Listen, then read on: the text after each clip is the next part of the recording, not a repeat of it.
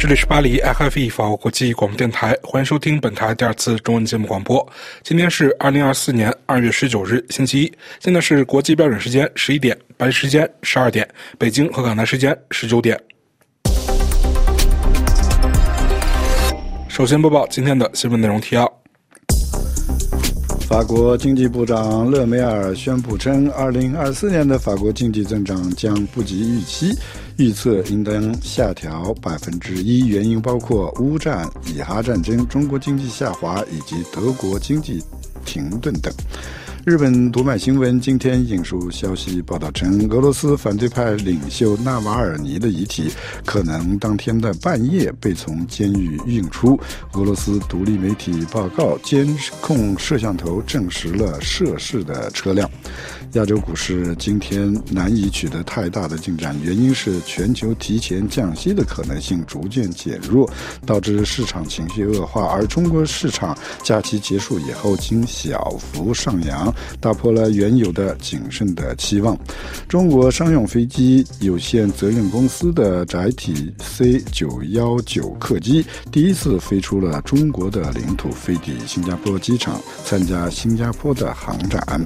据彭博社说，去年外国企业对中国的直接投资创下了自上个世纪九十年代初以来的最低增幅，这凸显了北京在寻求更多海外资金来帮助中国经济发展时所面临的挑战。已经解散的香港职工会联盟前。总干事指出，香港政府硬推的基本法第二十三条立法建议，是要把控制甚至社会上每一个细胞组织，是将已经被港区国安法弄至体无完肤的香港，更加推向一个集权的方向。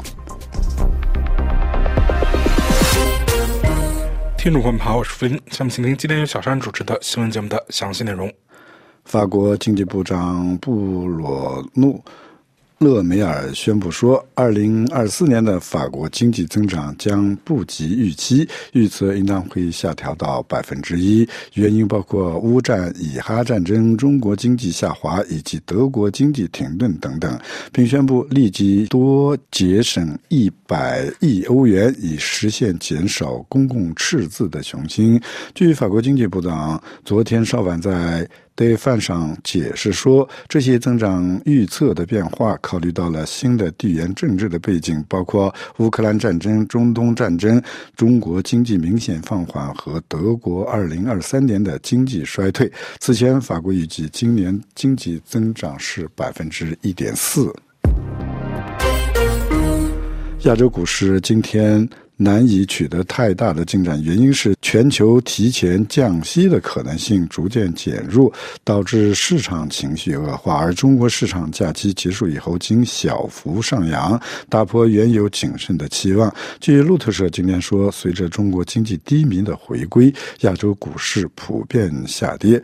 有好消息说，农。历新年假期期间，中国的铁路出行量超过了六千一百万次人次以上，旅游收入同比增长了百分之四十七，但此消息没有带动股市升扬。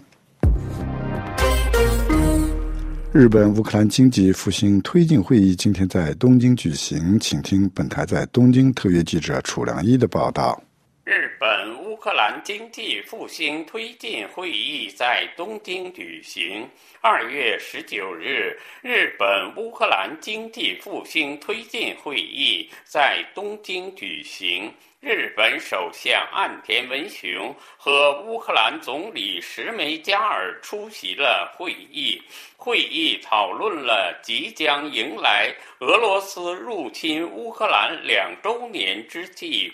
如何支援乌克兰的措施和方针等，岸田首相在会上表示，日本与乌克兰站在一起，并强调了日本将通过支援乌克兰。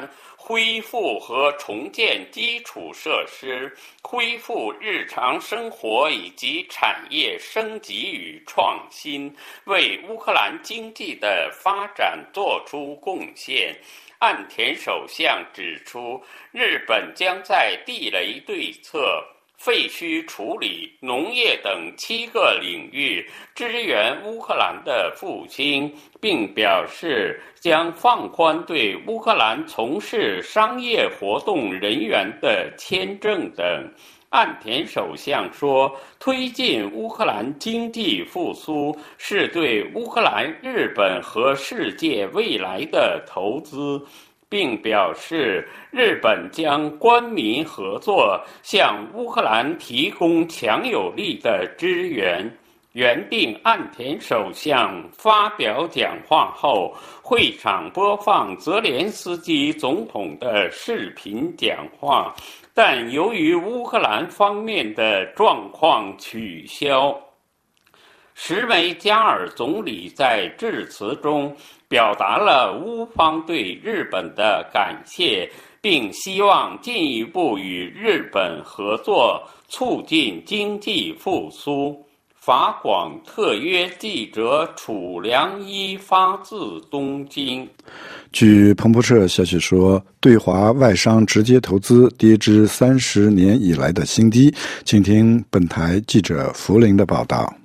据美国官员称，华盛顿已警告北京，如果中国试图通过向国际市场倾销商品来缓解工业产能过剩问题，美国及其盟国将采取行动。两名美国财政部高级官员向英国金融时报表示，美国代表团在最近对中国的访问中，包括在与负责中国经济的副总理何立峰的谈话中，明确表达了美方的关切。最近曾率领经济团队访问北京的美国财政部负责国际事务的副部长尚博说：“我们担心。”中国的产业扶持政策和宏观政策更关注供应，而不是考虑需求从何而来。这两种政策都在朝着中国产能过剩的方向发展，最终将冲击世界市场。美方最关注的是先进制造业，尤其是清洁能源行业，如电动汽车、太阳能电池板和锂离子电池。尚博提到，他向中方强调，对此关注的不仅仅是美国，中国不应该将美国或其他国家的任何反应视为出乎意外。在美国财政部长耶伦去年访华后，美中成立了两个经济领域的工作组，包括经济工作组和金融工作组，为探讨产能过剩等棘手问题提供了一个论坛，以缓和紧张局势。尚博在接受该报采访时表示，世界其他国家也会做出反应，但他们不是以新的所谓反华方式，而是对中方政策做出反应。欧盟去年启动了对中国电动汽车行业的反补贴调查。欧盟委员会竞争专员维斯塔格周六表示，欧盟准备利用贸易工具来应对中国的不公平贸易行为。一位美方官员说：“华盛顿希望确保北京认真对待这一问题。”他补充说：“在耶伦今年晚些时候访问北京时，这一程将这一问题将是议程的主要部分。预计本月晚些时候，在巴西圣保罗举行的二十国集团财长和央行行长会议上，耶伦也将向二十国集团国家的对等官员提出中国产能过剩的问题。”国际关注二零二四年农历新年的中国猪肉销售的情况，请听本台记者尼古拉的报道。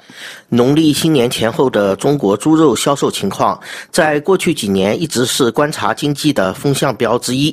本台法广法文原材料专栏上周四刊文谈及当前中国的猪肉行情。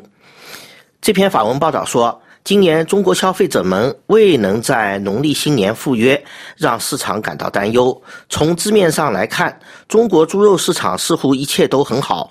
在经历了2018年非洲猪瘟之后，中国已经重新建立了它的牲畜存栏数。中国当年宰杀了全国三分之一的猪只。北京之后，从欧洲和南美大量进口牲畜，如今情况已经发生了演变。联合国粮农组织的数据显示，中国在2023年的猪肉产量。在五千八百万吨左右，但价格走低，活猪已从每公斤三十七元人民币重新降至十七元。由于节日的原因，猪肉作为深受消费者喜爱的食品之一，价格目前略有反弹。就此来看，情况是稳定的。但共同起草法国智库西瑞普大宗商品研究所报告的专家指出。在看中国数据时，必须十分的谨慎。他说：“人们不了解中国牲畜的真实卫生状况，中国有可能会面对产量下跌。”中国呼吁美国停止对入境的中国留学生盘查。听听本台记者罗拉的报道。美国国土安全部部长马约尔卡斯与中国公安部长王小红于十八日在维也纳会谈。在会议期间，中国公安部长敦促美国停止对入境美国的中国留学生骚扰。此前，中方一再声称入境美国持有有效的旅行签证的中国公民在美国机场遭到咄咄逼人的盘问和驱逐。上个月，北京驻华盛顿大使馆还建议中国旅客避免从华盛顿。杜勒斯国际机场入境。中方消息指出，在与马约尔卡斯的会晤中，王小红敦促美方确保中国公民入境时获得公平待遇和充分尊重。另外，王小红还呼吁马约尔卡斯不要再把中国列入主要麻醉品过境国和来源国的名单上。此前，美国政府指责中方从事芬太尼贸易泛滥，芬太尼的药效远远超过海洛因，在美国每年造成七百多万人吸毒过量死亡。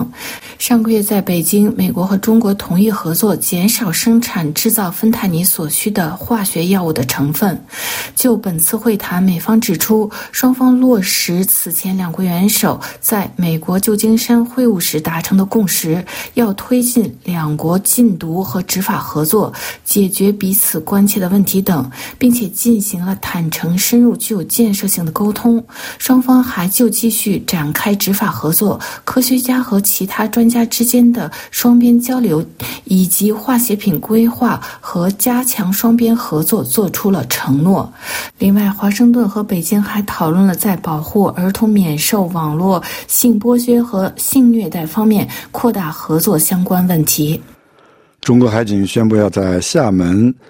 金门海域展开常态化执法后，隔天，根据中国船舶网站的资讯，有四艘中国执法船舶今天上午出没在台湾的金门北方、南方和东南方海域，其中一艘船体长达九十二米。请听本台在台北特约记者罗延绍的报道：中国海警宣布要在厦金海域展开常态化执法后，隔天。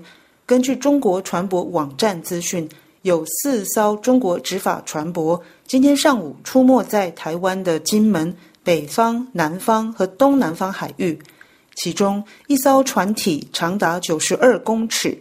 中方出动大型执法船，在金门、厦门间海域挑动两岸关系敏感神经。金门和厦门经济海域相连，彼此间重要渔场相互重叠。中国一艘快艇十四日进入金门禁止水域，在躲避台湾海巡人员追击过程翻覆，导致船上两人溺毙。中国国台办随后表示，根本不存在所谓禁止、限制水域，要求台湾方面尽快放船放人。由于两名死者以及生还的两名中国渔民仍在金门等候调查，这起突发悲剧事故详情还没有公布。两岸紧张态势尚未平息。金门区渔会今天在船主公布栏公告指出，两岸正处敏感时刻，请渔民朋友切勿越界作业，以保障自身安全。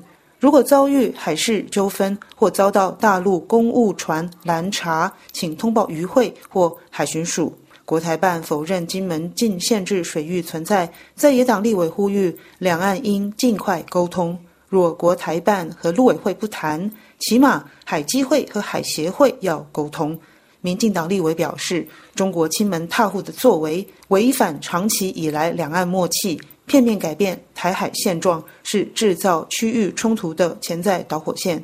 台湾大学政治系副教授陈世明对中央社表示，倘若中国海警执法船进入台湾离岛禁限制水域，这是侵犯主权作为。挑衅意味浓厚。法广特约记者罗院少台北报道：中国制造的载体 C 九幺九客机首次飞出了中国的领土，飞抵新加坡机场参加新加坡航展。中国 C 九幺九客机被指是空客和波音客机的挑战者。新闻节目播送完了。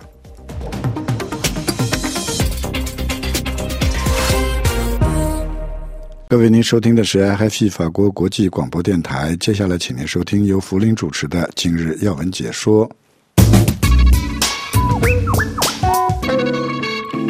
听众朋友们好，欧盟外交与安全政策高级代表博雷利二月十八日在出席慕尼黑安全会议时应邀发表了主旨讲话。博雷利当天在讲话中说：“新的新的地缘政治议程，如果在五十个月前。”当我就职时，有人问我：“你的新地缘政治议程有怎样的内容？”我当时肯定不会说：“我将会迎来一场大流行病，我要见证在乌克兰发动的战争，我会看到在加沙的战争，这些都是没有预料到的。”那么，新的地缘政治议程会是怎样的呢？我不知道，但让我们谈谈我们已经必须面对的问题。议程是由事件决定的。当今最重要的事件与三个地理问题有关，即乌克兰、加沙和全球南部。还有一个功能性或结构性问题，那就是欧洲的防务问题。博雷利说，在三个地理挑战中，首先是乌克兰，我们必须面对的三大挑战。首先，我们必须继续在军事和经济上更多、更快地支持乌克兰。我们必须意识到，这是一场长期、高强度的战争，双方的伤亡人数都在增加，而技术正以令人难以置信的速度影响这场战争的结果。几天前，我到访了乌克兰首都基辅，我可以参观无人机工厂。可以肯定的是，这场战争的未来将由无人机，特别是由人工智能在战场上的大规模应用所决定。这将是一场新型的战争，我们将看到第一次世界大战的战壕战以及《星球大战》电影中的人工智能。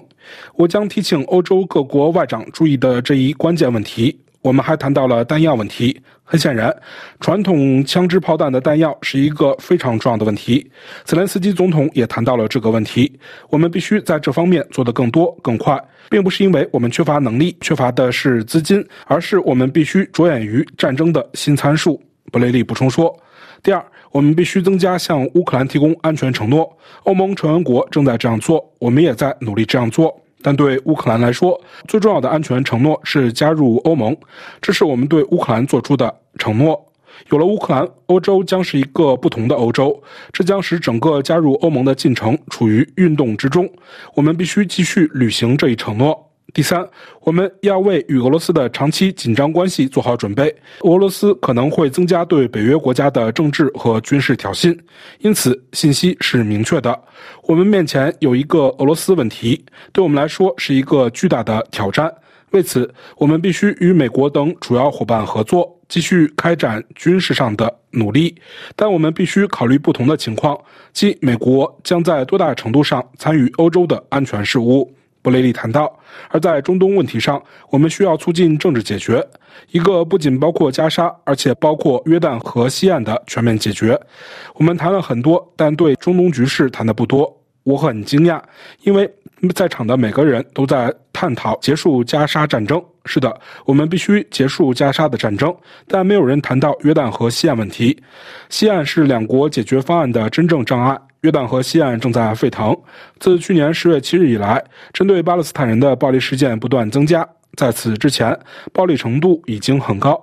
如果近东救济工程处现在不得不停止支持约旦河西岸的巴勒斯坦人民，那么我们可能正处于更大的爆炸的前夜。博雷利表示：“问题是，欧洲是否有支持两国方案的政治空间？我认为是有的。”但为此，我们必须更加团结。如果我们想在这个问题上发挥地缘政治的作用，我们就必须更加团结，就像我们在乌克兰问题上所做的那样。但在这里，我看到的是方法的分散。许多欧盟成员国都想玩自己的游戏。我们必须让美国更多的参与进来，但我们必须支持阿拉伯的倡议。我们一直在与阿拉伯人进行大量探讨，我们在等待另一方提出我们欧洲人可以支持的建议，以解决，以便使两国方案得以实施。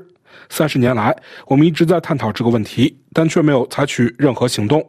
我不会说什么也没有做，但几乎没有采取任何行动来使两国方案成为现实。没有它，中东就不会有和平；没有巴勒斯坦人民的明确前景，中东就不会有和平。以色列的安全也不会仅仅通过军事手段得到保障。布雷利谈到，第三个是全球南部问题，他们有自己的动力，但毫无疑问，乌克兰和加沙战争极大增加了全球南部相对于我们的政治空间。我们必须避免所谓其他国家反对西方的说法。对俄罗斯而言，自加沙战争开始以来，这一新的地缘政治格局极大提升了莫斯科的地位。他们确实想利用我们的错误。俄方指责双重标准，这是我们需要解决的问题，而不仅仅是说好话。很显然，现在的风向对西方不利，对我们不利。在中东和乌克兰问题上，我们必须赢得叙述之战。这些战争是不同的，有不同的原因，也有不同的起因。因为有的是争夺领土的战争，我们被告知地理已经不再重要。是的，地理非常重要。这些战争是人民为自己的土地而战的经典战争。布雷里说，将出现许多议题，但在我们将要探讨的这三项挑战之上，有一个词是关于安全与防卫的。两年前，我们推出了欧盟战略指南针文件。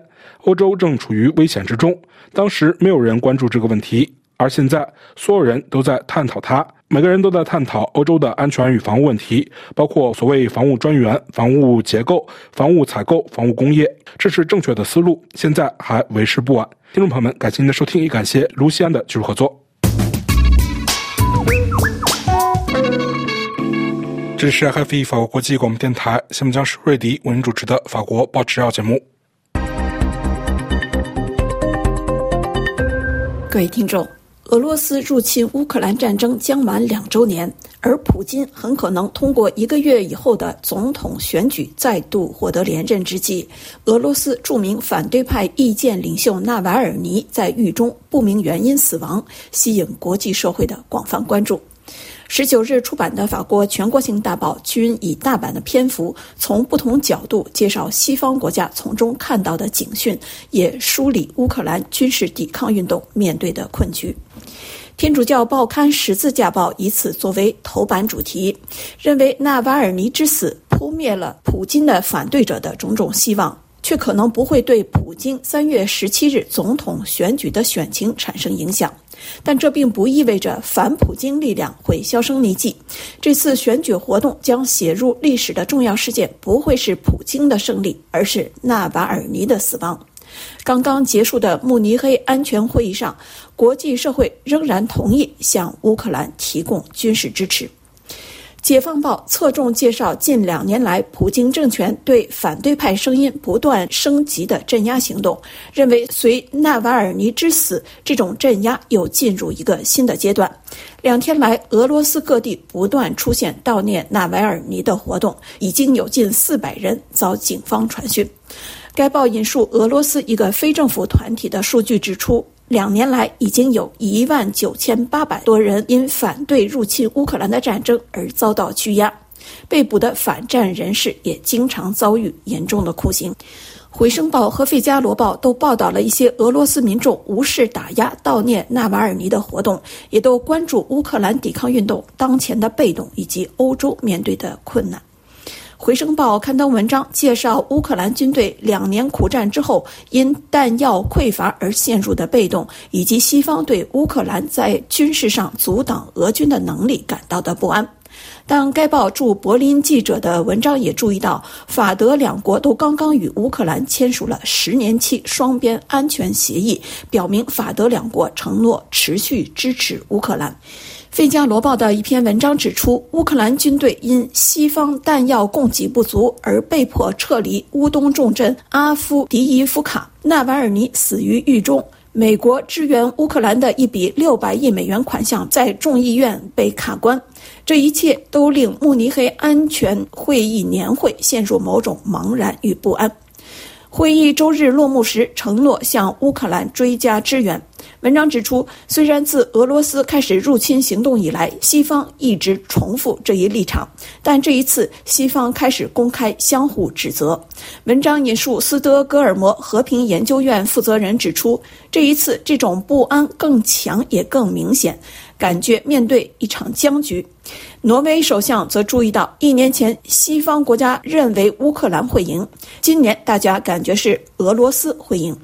文章认为，尽管欧盟逐步提升对乌克兰的支持，但资金承诺与落实之间还是有很大的差距。特朗普的竞选言论似乎在鼓励俄罗斯袭击北约组织，也令欧洲内部分裂成两大阵营。德国和波兰不想失去美国保护伞，希望缓和美欧关系；而包括新加入北约组织的芬兰在内的一些国家，则提出了此前忌讳提出的问题：欧洲是否应当有自己的核威慑能力？这种本已经负面的气氛中，纳瓦尔尼之死更令西方感觉力不从心。法共人道报的文章提供了一个不同的角度。文章认为，纳瓦尔尼之死是这次俄罗斯总统选举中一个令人不安的信号。但文章回顾纳瓦尔尼的生平，指出纳瓦尔尼生前一些讲话中的种族主义倾向的表述，以及他在2014年关于俄罗斯兼并克里米亚并支持顿巴斯亲俄势力议题上的模糊立场。文章引述专门研究乌克兰议题的法国学者指出，尽管纳瓦尔尼在俄罗斯2022年2月开始入侵行动之后曾呼吁恢复乌克兰的领土完整，但他此前与俄罗斯民族主义运动的关联，以及在俄罗斯民族议题上的表述，都令他在乌克兰民众眼中有如同一怪兽的另一只头颅，是俄罗斯帝国主义的另一种表述。今天，法国各报没有关于中国的特别报道。以哈冲突背景下的中东地区形势依然是各报特别关注的国际话题。面对今年十一月的美国大选，《十字架报》刊登文章介绍现任总统拜登的年龄在民主党内引发的不安。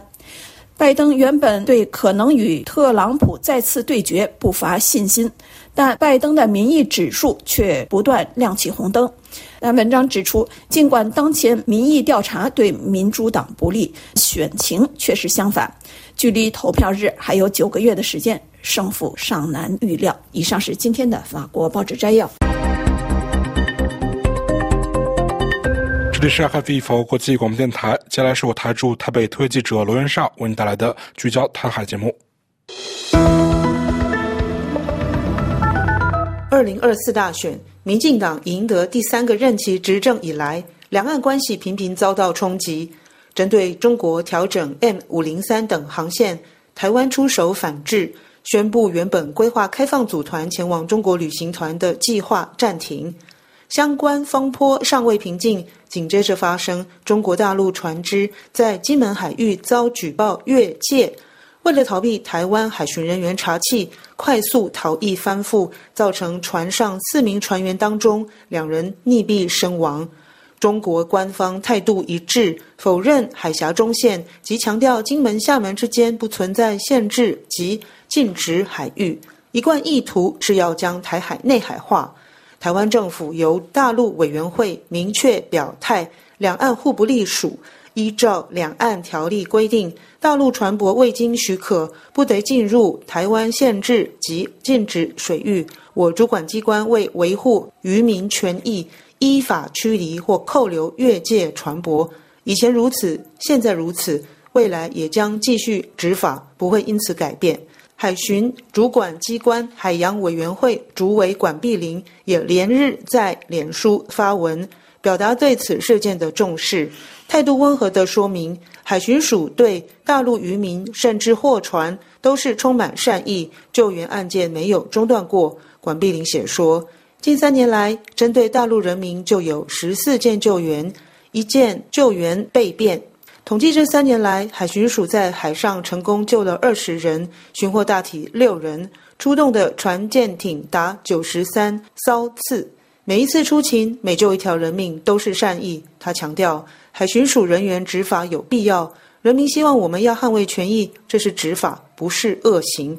金门海域今年以来报案数件达二十四件，显见金门渔民遵照限制及禁止海域的界限，重视自身权益，无奈遭中国方面漠视，造成无谓的冲突。有关国台办发言人朱凤莲发书面声明，将发生在二月十四日的事件定调为台湾方面粗暴驱离大陆渔船，致两名渔民遇难恶性事件，引起大陆各界强烈愤慨，严重伤害两岸同胞感情。陆委会十八日随即回应说明，金门地区限制禁止水域，国防部早于一九九二年十月七日即依据两岸条例划设，历经修正公告至今，两岸执法机关都依此。进行相关水域执法工作，并多次展开执法及海上救难合作，这是历史事实及现状，不容否认。陆委会表示，但来自大陆方面无船名、无船舶证书、无船籍港登记的“三无”船舶不断侵扰，违法人员拒绝配合，还采取危险规避作为，因此发生不幸事件。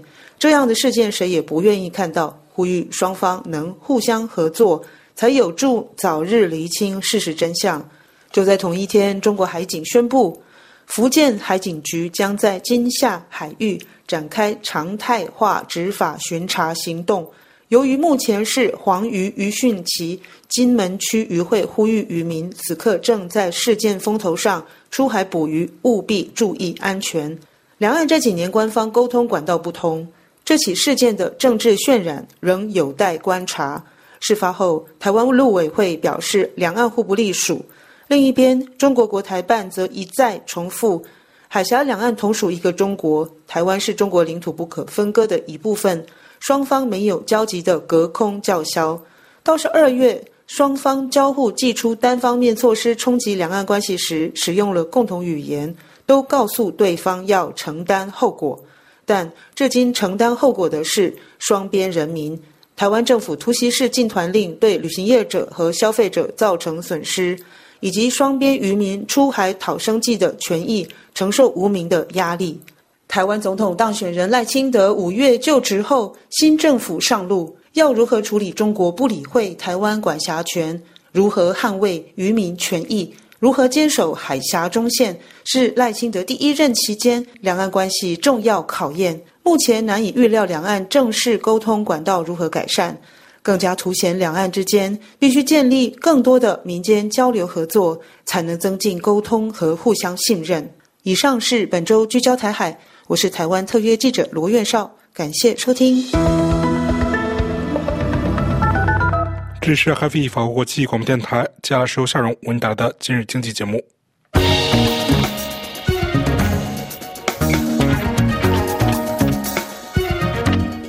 各位听众，中国旅游股周一走高。此前按官方数据显示，在为期一周的春节假期期间，国内旅游市场强劲。中国旅游集团中缅股份有限公司在上海挂牌的股票上涨百分之一点二。香港方面，同程旅行上涨百分之一点八，携程集团上涨百分之零点二。中国内地交易所，在春节长假休市一周后，于周一重新开市。据中国文化和旅游部周日公布的数据来看，在为期八天的春节假期里，中国国内旅游出游四点七四亿人次，同比增长百分之三十四点三，较二零一九年同期增长百分之十九。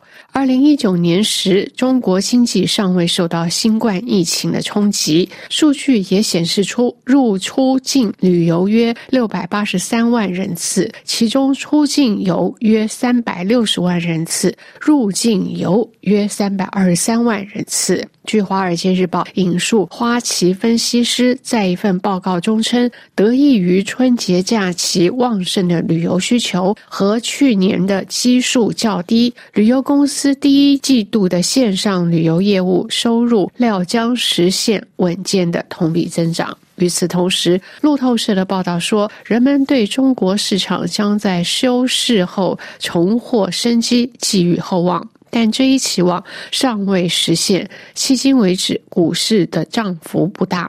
报道续称，春节假期期间的旅游收入确实比去年同期激增了百分之四十七。因为有六千一百多万人次乘坐了火车，尽管去年的旅游旺季特别疲软，令这一比较结果显。的平淡无奇。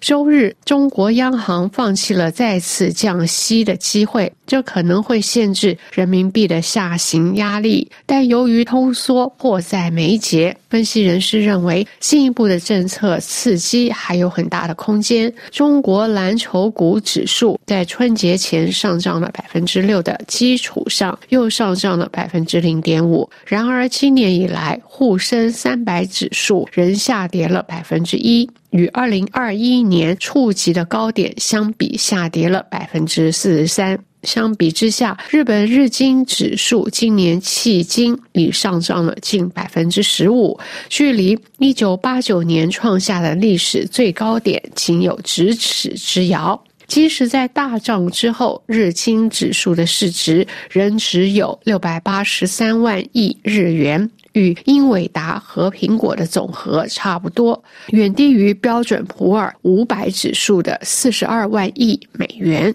日经指数的市值也比日本公司持有的现金总额多不了多少，其中许多公司的交易价格都低于账面价值。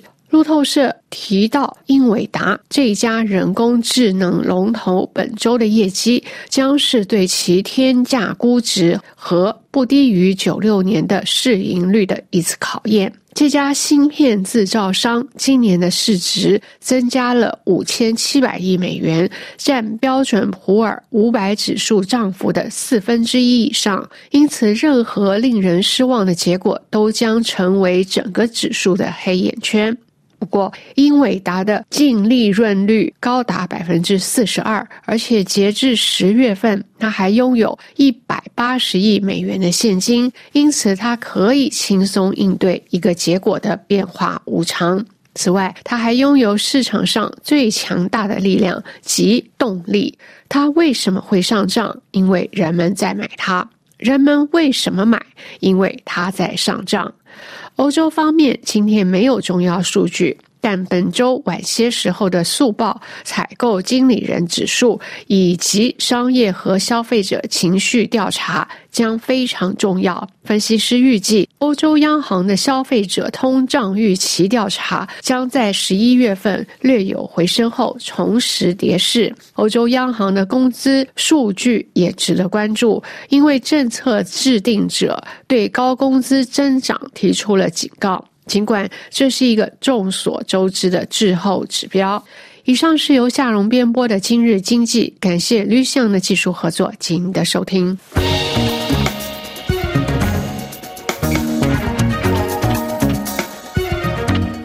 这里是 IFE 法国国际广播电台，接下来将是由阿米为您带来的国际纵览节目。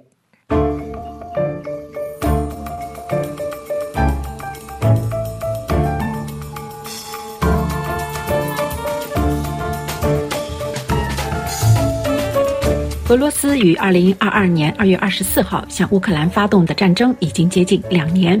虽然说二零一四年俄罗斯吞并克里米亚也被认为是俄乌战争的始发点，但是两年前发动的那场大规模的军事入侵，显然是二次世界大战之后首次在欧洲大陆上发动的大规模的入侵战争。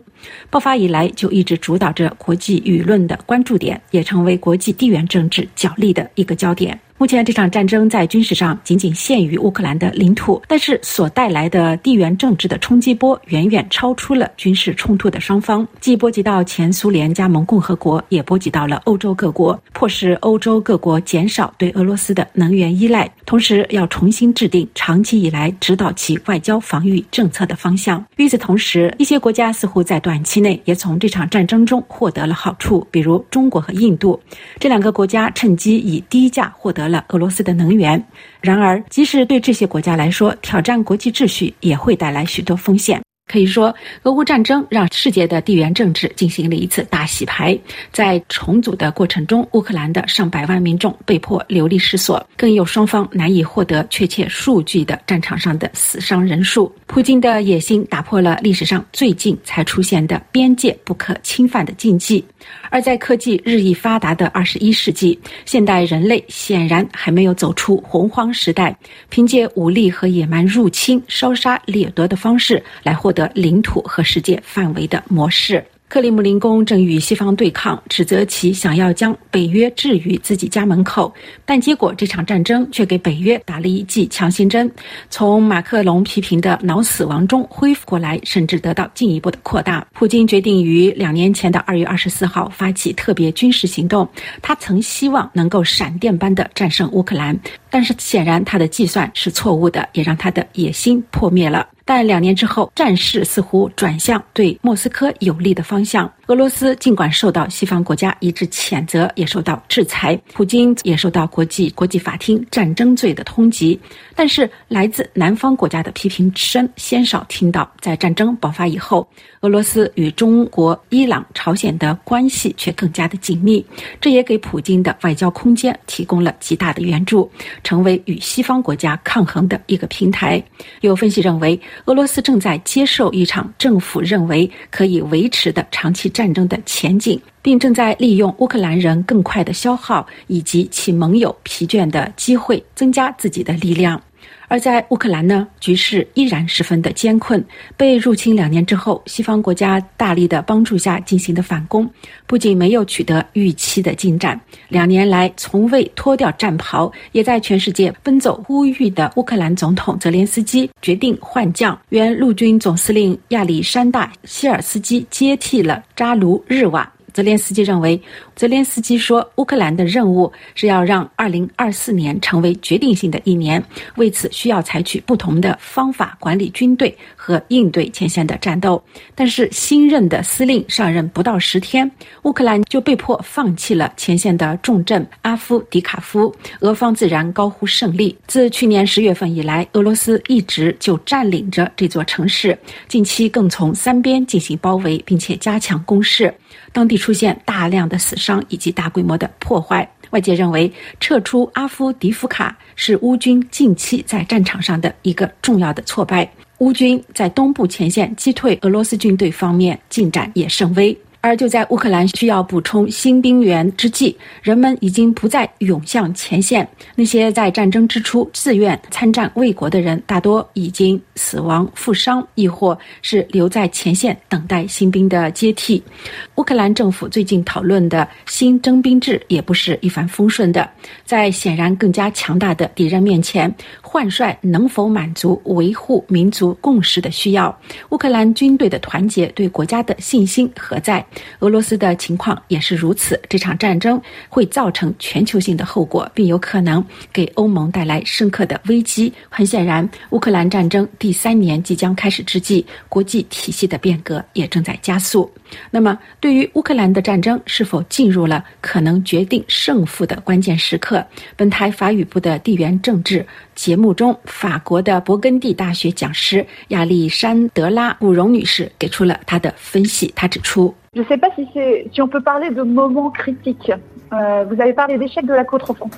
我不认为我们是否可以将目前称为是一个关键的时刻。我们谈到了反攻的失败，而乌克兰人对这条停滞不前的战线看法却不一样。当然，毫无疑问，士兵们都很疲惫，士兵的家属也在抗议，希望前线的人可以被替换回来。目前，乌克兰议会也正在讨论一项关于动员的法令，可以说整个社会都在讨论。论另一方面，乌克兰人当然从一开始就意识。到了在力量上与俄罗斯的不平衡，如今依然如此。他们的对手是一个核大国，拥有更多军队和更多军事装备的国家。因此，战争停滞不前当然令人失望，但是这并不是一场灾难。就目前而言，乌军已经成功的控制住了局面。但应该说，俄罗斯去年十二月二十九号在乌克兰全国范围内的轰炸，提醒他们俄罗斯仍然有决心。这确实令人十分担忧。正如。泽连斯基自己所说的那样，俄罗斯入侵乌克兰已经有两年，战争持续了十年，而他上任也有五年了。这次换掉元帅，也是他想注入新的活力。乌克兰人也知道，战争打得越久，俄罗斯就越能从战局的调整中获益。他们需要行动起来，包括改变战线。这正是泽连斯基知道的，也是他要做的。另一方面，我们还不知道乌克兰下一步的战略具体内容是什么，对新战争战略的透明度如何。虽然我们目前知道一些，但是没有更多的细节。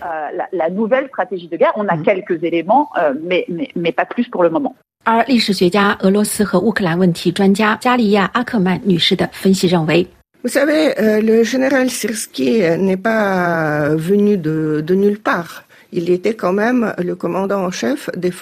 要知道，希尔西斯将军也不是凭空出现的，他毕竟是陆军的总司令。正是在他的指挥下，乌军在2022年取得了重大的胜利，从俄军手中解放了乌克兰的北部，主要是基辅地区，也包括哈尔科夫州。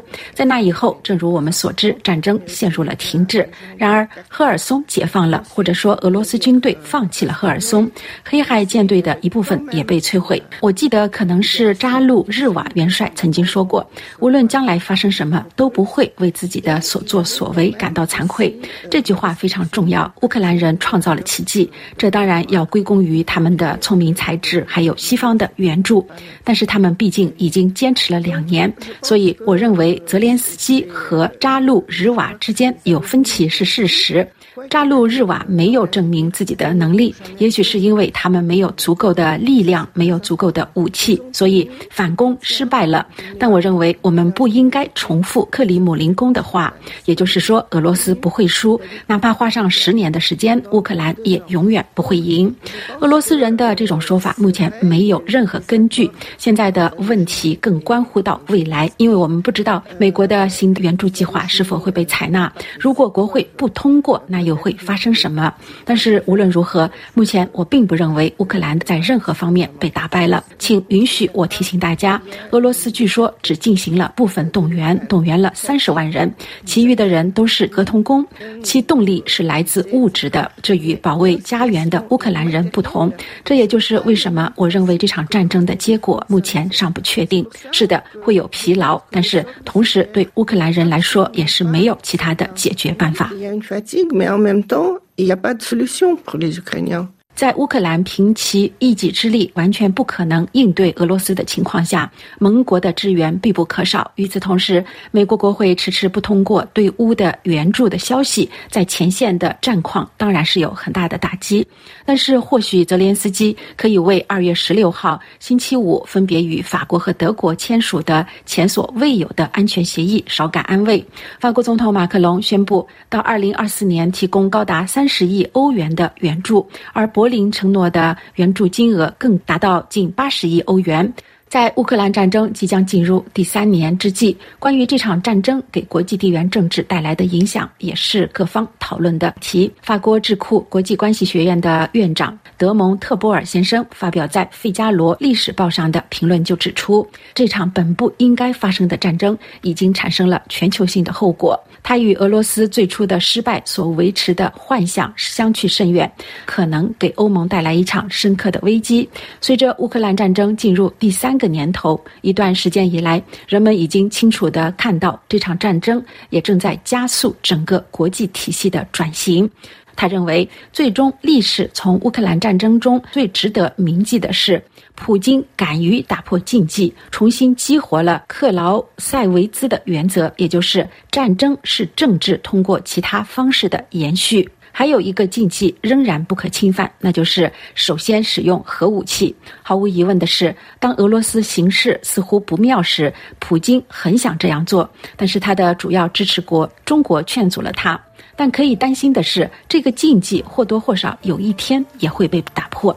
而且不一定是由俄罗斯人打破的，也许乌克兰的战争将会持续很长的时间。但是对于乌克兰战争前景如何这个问题，所有人都不能否定的一点是，这在很大程度上将取决于二零二四年十一月大选后美国对乌克兰支持的演变情况。以上国际纵横专题节目由艾米编播，感谢您的收听。这里是 h v 法国国际广播电台，接下来请听由罗拉为您带来的法国风土人情节目。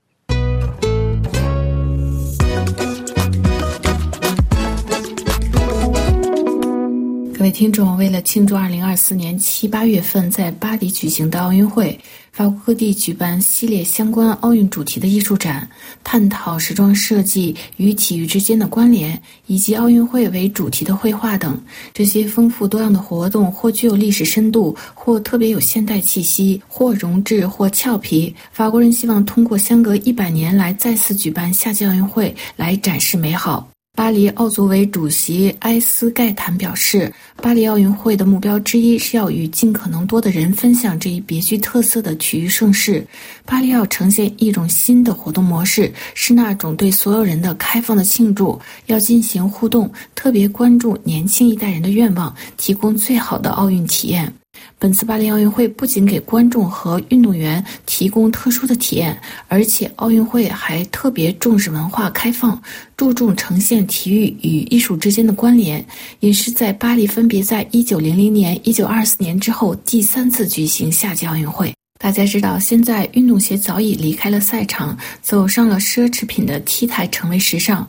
不过，运动与时尚之间的联系远不止于穿流行的运动鞋。巴黎装饰艺术博物馆和加里埃宫同时举办两场有关体育与时尚之间奇妙联系的展览，讲述时尚和体育看似遥远，不过同样是围绕身体在社会上的体现。一个是在体育赛场上的表演，另一个是在 T 台上的展示。揭示体育与时尚结合，不仅体现在技术上，更体现在社会进步上。随着越来越多的女性参加体育运动。女性也从穿着的束缚中解放出来。在加里埃宫展览中有历史上女性穿的蓬松短裤，这让她们骑自行车变得更容易。在二十世纪四十年代出现的比基尼泳装，让法国的女性们进一步获得解放。更有那些时尚的弄潮儿，如香奈儿，她早在一九一三年在多菲尔的商店里就开设了运动服装部。时装设计师巴尔曼和库雷热也分别在一九六八年和一九七三。年先后开始专门设计奥运服，进入两千年，运动器材制造商和奢侈品牌之间也合作更紧密。宽松的运动服已经成为大家衣橱中不可缺少的一部分。随着体育运动深入，连帽衫和慢跑服也成为日常生活的必需品，而且运动服装让人舒适，容易运动。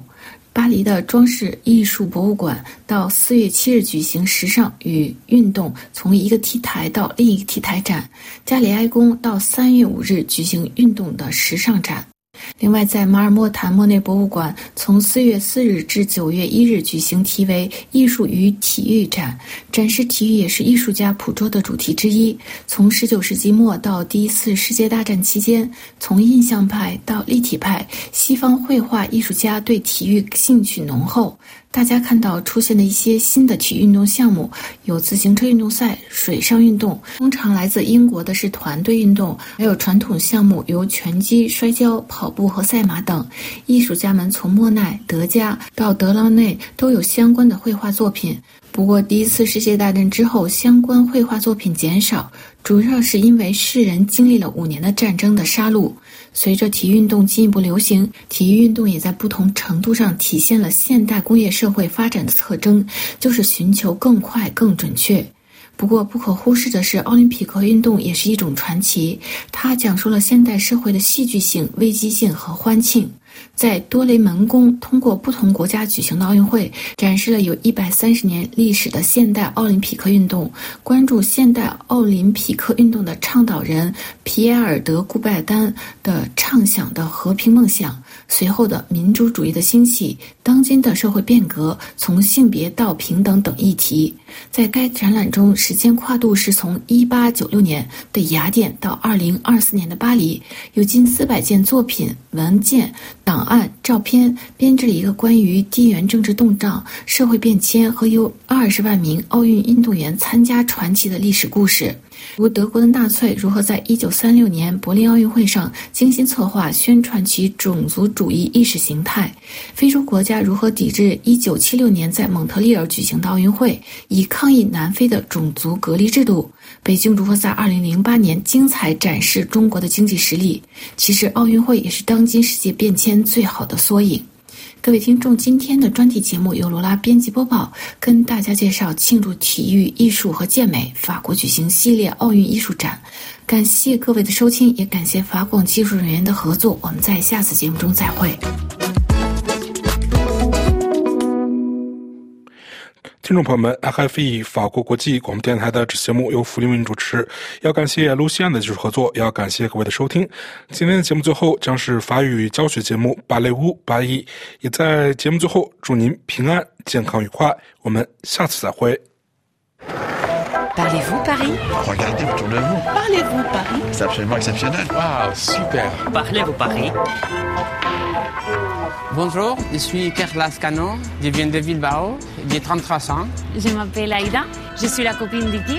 Ça fait presque un an qu'on est ici en France. On habitait euh, en banlieue, mais à Paris, il y a 5 mois qu'on a déménagé ici. Et euh, c'est très facile d'avoir des spectacles. Et je voudrais savoir quelle est l'offre des spectacles euh, sur Paris. 阿依达和伊盖尔是一对来自西班牙巴斯克地区的情侣，他们很想了解巴黎文化生活的具体内容。今天我们来到巴黎的剧院区，就是巴黎歌剧院一带。伊盖尔，阿依达 Bonjour. Bonjour. Alors vous, ce qui vous intéresse le plus à Paris, c'est la vie culturelle. Oui, on s'est connus euh, dans l'opéra, nous deux, et on aime bien les, toutes les offres des, spectacles à Paris. Donc euh, vraiment, chaque fois qu'on peut, on essaye d'y aller parce qu'on adore ça. Mais on choisit un- par rapport à notre budget parce que euh, c'est un peu cher euh, quand même. 好浪漫啊！伊盖和和阿依达是在歌剧院邂逅的，两人都是戏剧爱好者。要知道，在巴黎看场戏可不便宜啊。Claire Azan 是戏剧评论家，今天他将告诉我们怎么在巴黎淘到打折的演出票。Bonjour. Claire 是巴黎 Premiere 首映杂志及其网络版的记者，专门负责为巴黎夜生活、音乐会、话剧、电影等娱乐信息编目。 Est-ce qu'on peut connaître euh, les offres culturelles euh, qu'on a à Paris Vous voulez dire le nombre euh, Le d'événements nombre euh, Alors, C'est difficile à chiffrer. On dit qu'il y a à peu près 250 salles de concert, 350 euh, musées et galeries. Et pour les salles de théâtre, on doit être autour de 200 ou 250 aussi. 巴黎有两百五十家音乐厅和两百多家剧院，想从中做出选择，可不是一件轻而易举的事。 Donc pour s'y repérer, c'est vrai que c'est pas évident. Est-ce que les- tous les spectacles sont complets chaque soir Non, ils sont pas tous complets. En fait, il y a les deux extrêmes, c'est-à-dire qu'il peut y avoir des spectacles qui sont complets des mois, euh, voire euh, parfois euh, un an quasiment à l'avance. Et il y en a qui vont galérer chaque soir euh, pour euh, remplir la salle parce que c'est des petits théâtres et où il n'y a pas eu de communication. 在大剧院的演出座位往往几个月前就被预定了，而小剧院由于缺乏广告费，不能为剧目做广告，往往剧场空置率比较高。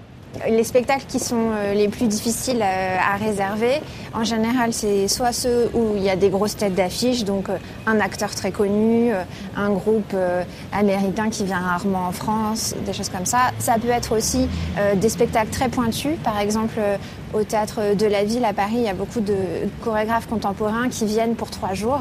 Et là, les gens euh, qui les connaissent très précisément réservent aussi longtemps à l'avance. Et donc, c'est pour ces spectacles-là que c'est difficile d'avoir des places à la dernière minute. 如果一场演出的领衔演员 The Dead d a f i s h 是明星级的，或一个外国演唱组合只在巴黎演几场，那就一定是一票难求了。 Est-ce qu'à ton avis, on peut trouver aussi des spectacles pour des petits budgets Alors les spectacles à petit budget, c'est pas tellement le terme, c'est plus que si tu vas dans une grande salle avec un gros spectacle, une grosse tête d'affiche, ça sera plus cher que si tu vas dans un petit théâtre euh, moins connu. En fait, la meilleure façon d'avoir des places euh, à des tarifs intéressants, c'est de passer par certains sites qui sont spécialisés dans les réductions. Il y en a un qui s'appelle Billet Réduc et l'autre euh, qui s'appelle Ticket Tac. Celui-ci, ouais, on Voilà. connaît. 假如您的预算有限，嗯，petit budget，您最好去一些出售打折戏票 的网站淘一淘，如 Billet Réduc、Théâtre Online、Ticketak。 Et puis après, euh, dans Paris, il y a aussi les kiosques. Il y en a trois dans Paris qui vendent des places pour le soir même à 50% et qui sont des places de première catégorie, et parfois pour de très gros spectacles. 当然，也别忘了各种售票亭 kiosk，较有名的有三家，分别在 Madeleine、Montparnasse 和 Dare 他们都出售半价演出票，à moitié prix。 Mais dans ces cas-là, il suffit d'aller au kiosque et on achète l'entrée pour voir la pièce qu'on veut, c'est ça Exactement, en fonction de ce qu'ils ont de disponible pour le soir même. Ok. Mais pas forcément sur tous les spectacles. Ah, c'est bien, c'est bien. ok, ok. 不过，在这种售票亭，您不一定能买到想看的戏票，因为他们是在给卖不出去的戏票打折。 如果您想了解巴黎的所有娱乐信息，您最好去买一本巴黎娱乐信息手册《je voudrais acheter un Pariscope. Pariscope 每周更新一次，为您提供包括大巴黎在内的所有娱乐场所演出场的剧目、场次及地址。咱们现在就去找家咖啡馆坐一坐，看看这本手册上的内容。Merci beaucoup. Bonne journée. Au revoir. 法广祝您新年快乐！